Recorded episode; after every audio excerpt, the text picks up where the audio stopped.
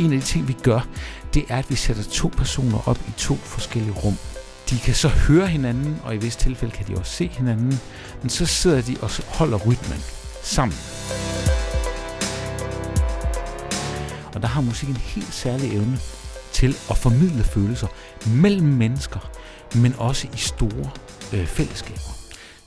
Hej og velkommen til Stetoskopet, og velkommen til vores lyttere. Velkommen til dig, Helena. Tak, Mads. Dejligt at være her sammen med dig. Lige måde. I dag der skal det handle om musik, og har du spillet musik, Helena? Ja, jeg har spillet en lille smule musik. Det startede tilbage i 2. klasse med en lille plastik blokfløjte. Og så tog det fart derefter. Jeg har spillet lidt for mig selv, og har spillet lidt sammen med nogle venner, i nogle bands og sådan orkester og sådan noget. Så ja, lidt musik. Hvad med dig? Jamen, jeg har gået til spansk guitar i 3. klasse. Ja. Og endte med at optræde med Puff til årskoncerten, men det eskalerede ligesom aldrig rigtigt på samme måde. Okay. Jamen, det musik, I kan høre her i baggrunden, det er skrevet af vores gæst i studiet i dag. Det er Peter Wust. Han er aktuel med en ny bog, der hedder Fra solo til samspil. En hjerneforskers guide til mere musikalsk ledelse. Derudover har han også skrevet bogen Musik på hjernen. Og jamen Peter, vil du lige introducere dig selv? Ja, det vil jeg meget gerne. Jeg er musiker. Jeg er bassist, kontrabassist og komponist. Og derfor er jeg ansat som professor på konservatoriet. Men jeg har også en uddannelse fra Aarhus Universitet. Jeg har været på adskillige fakulteter og endt som professor på Klinisk Institut, og jeg har et hjerneforskningscenter, der hedder Center for Music and the Brain, som er støttet af Danmarks Grundforskningsfond. Som mange af jer lyttere nok kan huske, så har vi jo her under coronatiden haft et fantastisk nyt tiltag ude i det ganske land. Det er nemlig den her fællessang, der har spredt sig ud over Danmark. Og i den forbindelse, så kom vi egentlig i tanke om det her med musik, og hvad det kan gøre ved folk. Og Peter, det tænkte vi, om ikke du vil kunne sige lidt om. Underholde lidt om. Ja.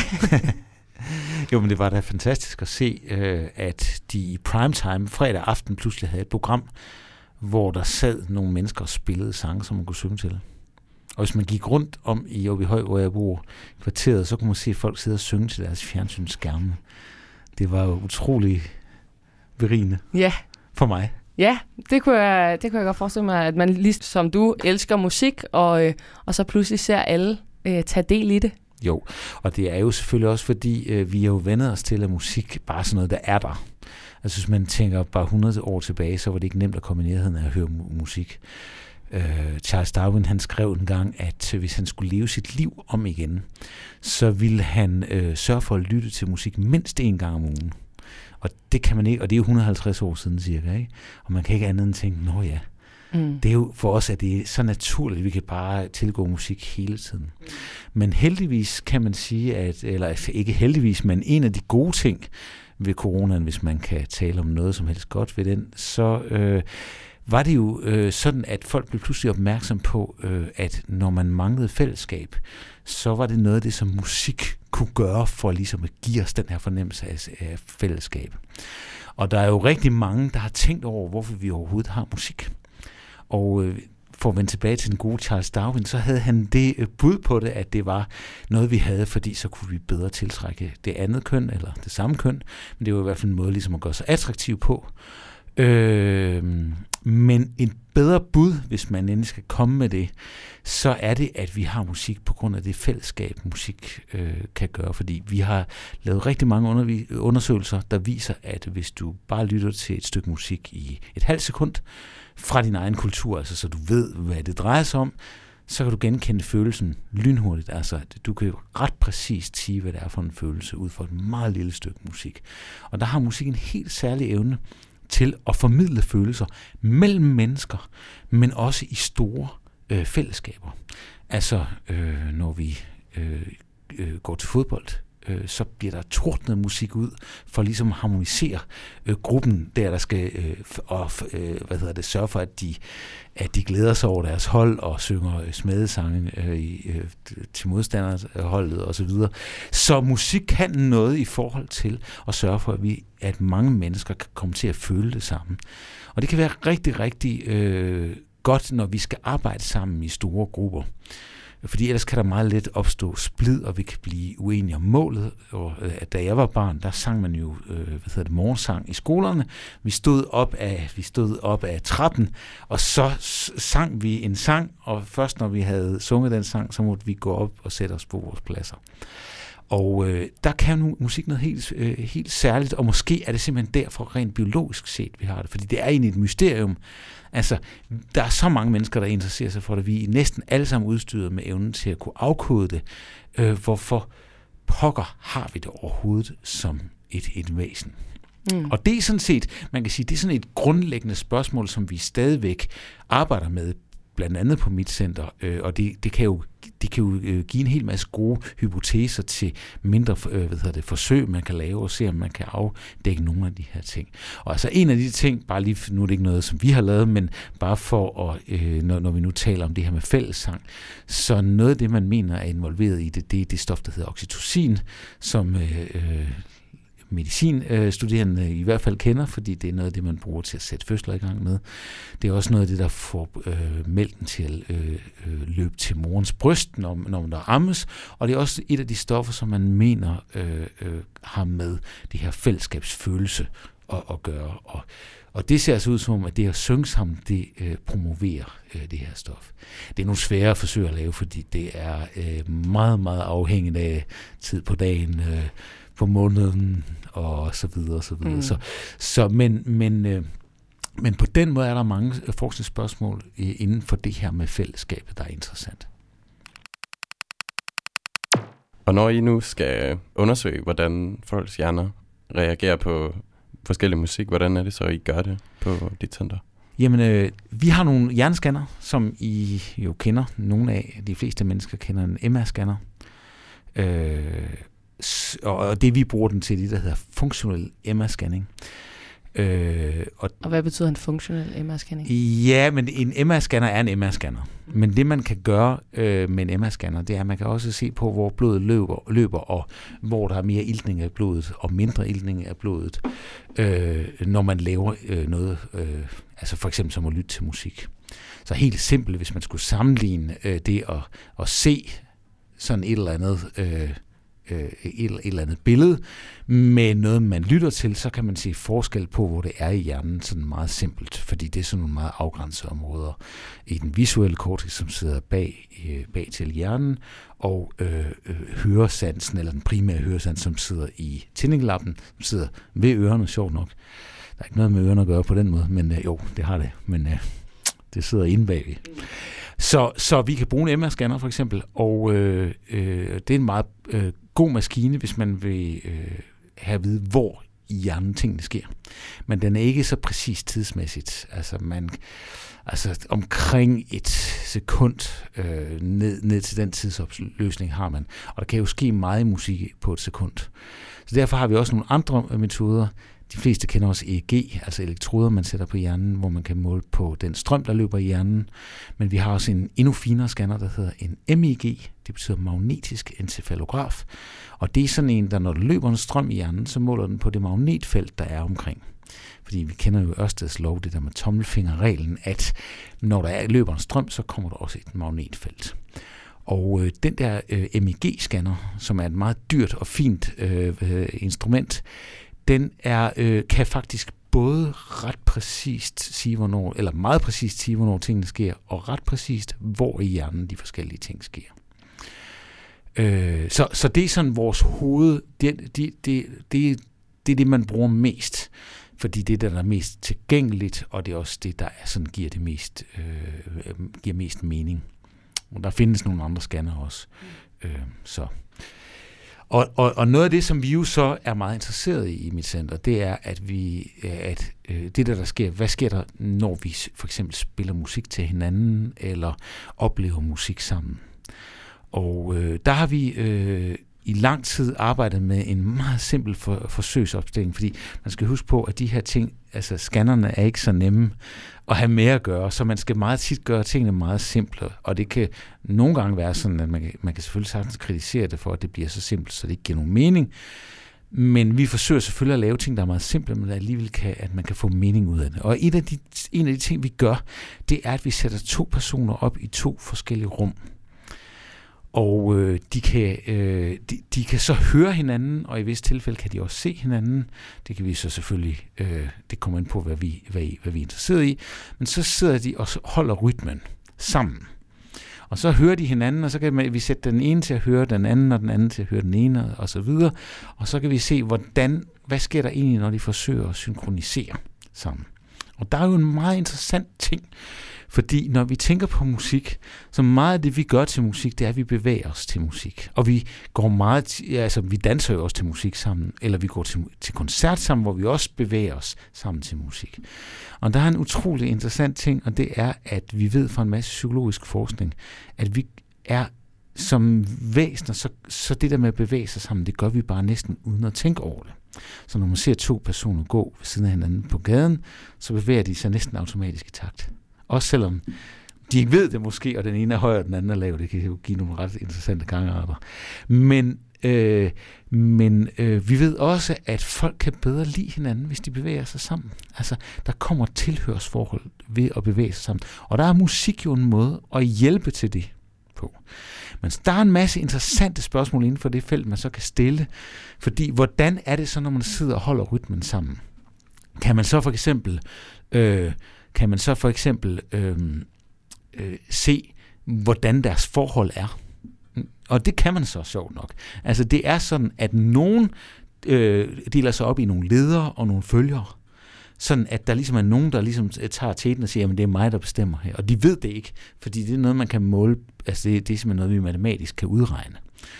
Men nogle andre bliver følger og ledere på samme tid, så når den ene går lidt hurtigere, så tænker den anden, nå, så må jeg gå lidt hurtigere, men så er den anden så gået langsommere på den næste, så de står hele tiden og veksler frem og tilbage. Det er meget, meget normalt, at vi reagerer på den måde. Det er jo sådan en måde, vi er sammen på som mennesker, men også noget, som er utrolig relevant for, hvordan vi spiller musik sammen, og det, der i virkeligheden sker mellem mennesker, når vi spiller musik sammen.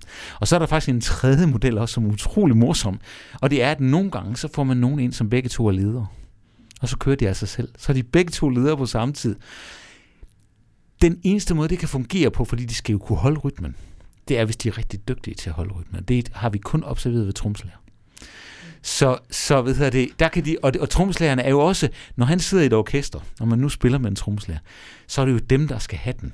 Og de skal bare sørge for, at de andre skal følge trommeslageren, så det er helt naturligt for dem. Hvis man lod det her gå på for lang tid, så vil der sikkert ske et eller andet, men fordi det kun er en relativt kort periode, de gør det her, så kan de altså godt holde rytmen, samtidig med, at de overhovedet ikke tager den anden ind. Det kan man så, nu det er en lang historie det her, men det kan man modellere i hjernen, sådan at man rent faktisk ved hjælp af noget matematik kan se, hvor simpelt det her system kan kodes i hjernen. Så kan man gå videre, og det, der faktisk sker her, det er, at man kan se, at det her svarer til, at man har noget, der kommer ind, og noget, der går ud, altså det, der hedder perception og action, altså noget, vi opfanger, det den anden gør, og så reagerer vi på det. Og perception action i hjernen har man jo fundet ud af, hænger meget, meget tæt sammen. Og fordi når vi oplever noget, så har vi også lyst til at bevæge os. Og noget af det, vi kan se i den måde, som vi altså matematisk modellerer, den måde, som de her forsøgspersoner gør på, når de holder rytmen sammen, det er, at man kan matematisk modellere det så simpelt, som at der er en del, der tager sig af perception, og en anden del, der tager sig af action. Og den matematiske model kan man så bruge til at se, på det EEG, vi har optaget. Vi har sat EEG på hver af de forsøgspersoners hoveder, og så kan vi se, om det er på samme måde, om vores model faktisk passer med, hvordan de oplever det.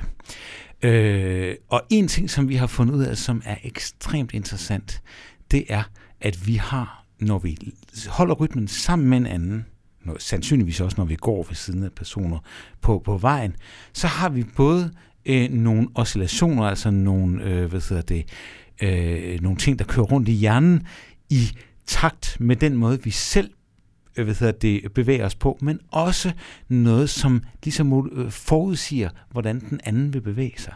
Så vi har også noget, der kører i takt med den anden, også selvom man går i modtakt. Så det vil sige, at vi kan sige noget meget mere generelt end bare det her lille forsøg. Vi kan sige noget generelt om, hvad sker der, når vi spiller musik sammen, og når vi er sammen og gør forskellige ting, som bevæger os sammen.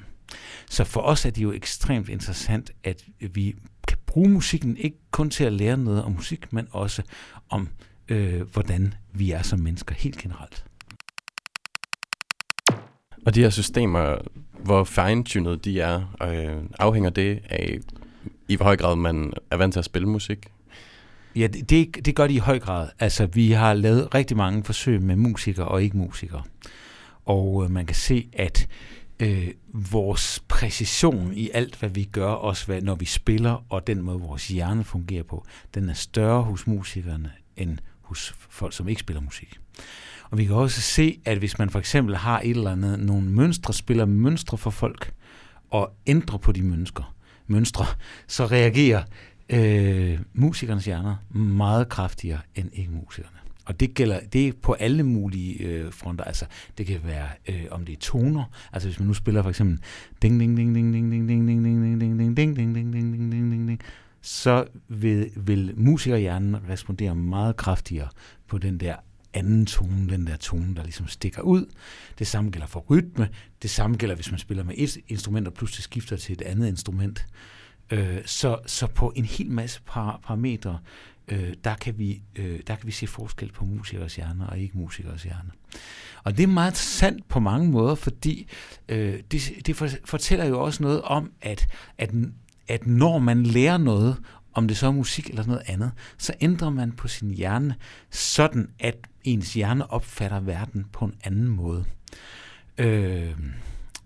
Så hvis man er musiker for eksempel, så hører man musik på en meget anderledes måde, og det er sådan meget, det bliver sådan meget hardwired, sådan at det kan man ikke lade være med at gøre.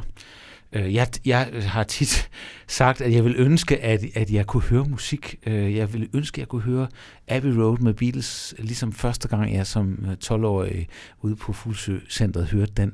Jeg vil ønske, at jeg kunne få den samme oplevelse af det. Men det kan man ikke, fordi man ændrer på sin hjerne kvad det, man gør hele tiden, hver eneste dag. Nu nævnte du det her med, når folk spiller sammen og spiller over for hinanden, og hvordan man holder øje med sit eget system og de andres. Når man sætter folk til at improvisere, kan du sige noget om, hvad der så sker i hjernen på dem? Det er klart, at noget af det allersværeste, man kan undersøge med en hjernescanner, det er, hvad der sker, når folk er kreative på den ene eller den anden måde. Fordi det ligger jo næsten i det at være kreative, at man er nødt til at gøre det på mange forskellige måder for at være kreativ. Hvis man kunne sætte det på formel, så ville det ikke have den mytiske aura omkring det, som kreativitet har. Altså, vi taler jo alle sammen om, hvis vi tænker på rigtig kreative mennesker, så tænker vi jo Einstein, Marie Curie måske. Man tænker på Mozart, McCartney. Altså, det er jo sådan noget, hvor vi tænker, jamen de er så forskellige, og grunden til, at de har så stor succes, er, at de er så unikke. Så hvis man skal ind og se på kreativitet, så er det svært at undersøge hjernen. Men faktisk så er det der med at improvisere, det er jo sådan alligevel en ting, som er delvist kreativ, men der er også mange ting, som er tillærte. Og det gælder jo måske i virkeligheden for al kreativitet, at der er stadigvæk man trækker på nogle byggeklodser, men så sætter man den sammen på mange forskellige måder. Og så derfor vi er interesseret os rigtig meget for, hvad der sker, når for eksempel jazzmusikere de spiller. Så vi lægger dem ind i vores scanner, så giver vi dem et keyboard, og det er ikke sådan, nu lyder det meget nemt, men det tog os et år at lave det der keyboard, og nu ser jeg også, for det var ikke mig, der lavede det, men en af vores gode postdocs, Ole, som var med til at lave det her, og fordi man må ikke have metal inde i en scanner. Så at få det til at spille, det tog lidt tid. Men man lægger de her jazzmusikere ind, Og så spiller de i scanneren, og så giver vi dem forskellige opgaver. Og der kan vi se, at når de skal improvisere frit, så er der selvfølgelig en masse motoriske ting. Det er jo sådan, de byggeklodser, det motoriske skal jo være i orden, de skal kunne flytte deres fingre. Men vi kan også se, at de skal også kunne koordinere med det auditive, altså det, de hører. Fordi de spiller noget, og så hører de noget, og så skal de jo passe det, de spiller til det. Det er sådan meget simpelt. Men noget, som vi også kan se, det er, at de bevæger sig mellem forskellige netværk. Der er nogle netværk i hjernen, som sjovt nok først blev opdaget relativt sent som et netværk, vi kalder the default mode network. Og det er sådan set bare, når man ligger i default, altså når man bare ligger og gør ingenting, så er det her netværk meget ofte aktivt. Man kan forestille sig, at man ligger på en græsmark og kigger op i skyerne og tænker, at der sker ingenting, og tankerne de flyver gennem hovedet. Så er der sandsynligvis rigtig meget af det her default mode network. Og det er sjovt nok også meget aktivt, når vi ser de her folk, der improviserer. Men de veksler mellem det og noget, vi kalder the executive network, som tager beslutninger, og noget, vi kalder the salience network, som siger, om det er godt eller skidt. Altså som ligesom kigger på, hvad er vigtigt i det, som vi gør. Og på den måde kan man jo danne sig et billede af, at det, der måske sker, når man improviserer, hvis man er god til det, vel at mærke, og nu havde vi nogle rigtig dygtige improvisatorer i scanneren, skal man både være helt afslappet og ligesom lade ting komme til en. Så skal man også finde ud af, hvad der er godt og hvad der er skidt, og man skal tage en beslutning om, hvad man vil spille. Og det vækster man så imellem hele tiden. Og det, der faktisk er det svære, det vil alle musikere, improviserende musikere, vil typisk sige, at det, der er det rigtig svære, når man skal improvisere, det er at tillade sig selv at være helt afslappet. Og ligesom lade det komme til en. Tag chancer og bare sige, nå okay, det var det, der skete, og så sørge for, at man lader være med at komme for meget i vejen for sig selv. Og det er sandsynligvis det, vi ser i det her skifte mellem de her forskellige netværk. Mm. Men det er selvfølgelig, jeg spekulerer en del her, men i hvert fald er det jo fantastisk interessant, og det her er jo nogle af de første forsøg, der er lavet, så det kan jo godt være, at der er nogle andre, der finder ud af, at det er helt forkert.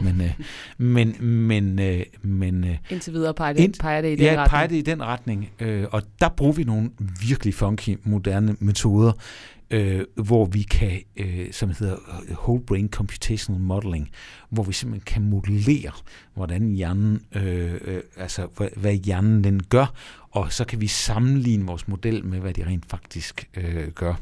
Og det vil sige, at vi faktisk kan se mere på konnektiviteten, altså den måde, de forskellige hjerneområder, de snakker sammen, og ikke så meget på, vi har de her områder, der gør de her forskellige ting.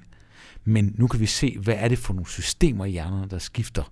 Og det er jo netop derfor, og det er man nødt til at gøre, fordi hvis du improviserer, så kan du jo ikke bare sætte dem til at improvisere i 30 sekunder, og så tage et billede af hjernen i de 30 sekunder, for der sker alt muligt undervejs, der skal ligesom koordineres.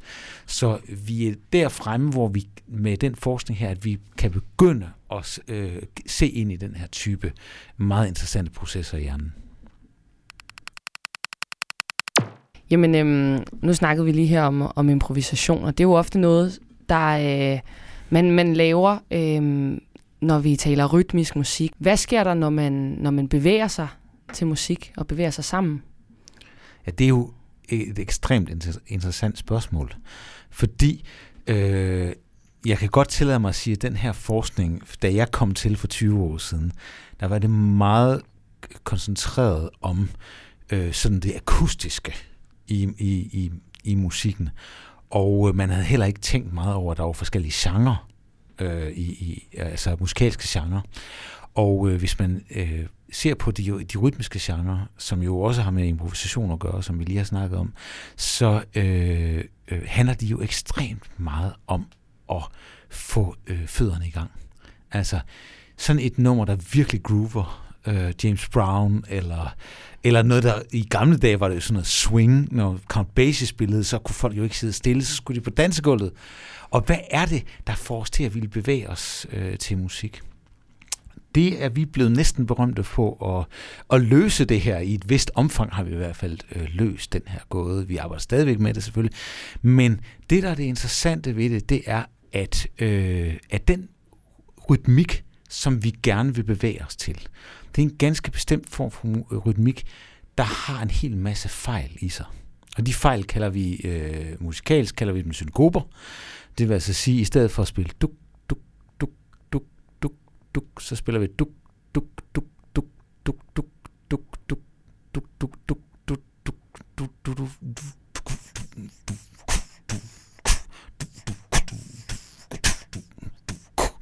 Som I kan høre, så er der det første, har man ikke meget lyst til at bevæge sig til. Det er svært at bevæge sig til. Når der så kommer synkoper på, selvom det var sådan en lidt kedelig lyd, jeg havde, så kunne man godt mærke, okay, nu begynder hjernen at skulle beskæftige sig med at finde ud af, hvor er idslaget?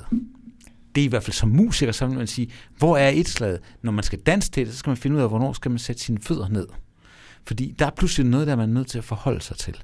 Når der så kommer lyd på, også med forskellige instrumenter, så bliver oplevelsen større, og så får man måske ligefrem lyst til at bevæge sig bare ved at høre en tromrytme.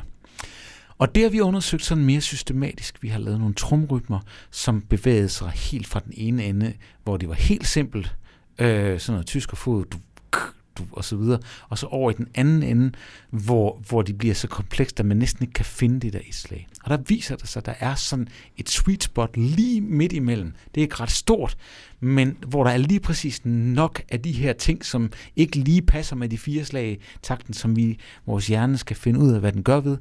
Men vi kan stadigvæk godt holde rytmen, men der er lige nok til, at vi bliver interesserede og har lyst til at bevæge os til det.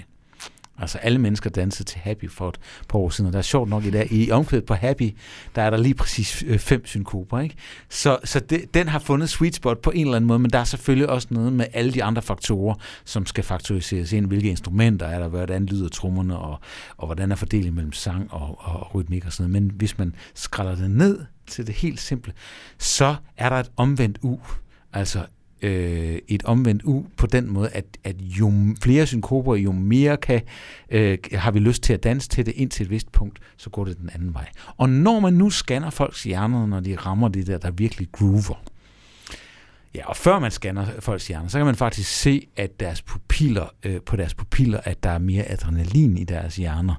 Man kan så også se, når man scanner deres hjerner, at der er en masse områder, der er auditoriske områder, der er bevægelsesområder, fordi vi har lyst til at bevæge os. De skal godt nok få at vide, at de skal ligge helt stille i scanneren, men de får lyst til at bevæge sig. Så det er det, vi kalder de præmotoriske, dem der går lige forud for, at vi rent faktisk vil bevæge os. Og så er der nogle nydelsesområder i hjernen, som bliver aktive. Det vil sige, at vi både får lyst til at bevæge os, men vi nyder det også. Og her kan man jo så selvfølgelig gå lige et tand videre og så spekulere på, om der så også er dopamin involveret i det, fordi vi ved jo, at vores belønningscentre er meget afhængige af dopamin, og på samme måde er vores bevægeapparat også afhængig af det. Og de to ting i hjernen, dopaminen kommer fra hjernestammen, specielt to områder nede i hjernestammen. Det ene hedder VTA, det andet hedder Substantia Nigra, fordi det er sådan en lille sort. Når man dissekerer en hjerne, så er der sådan en lille bitte sort prik dernede.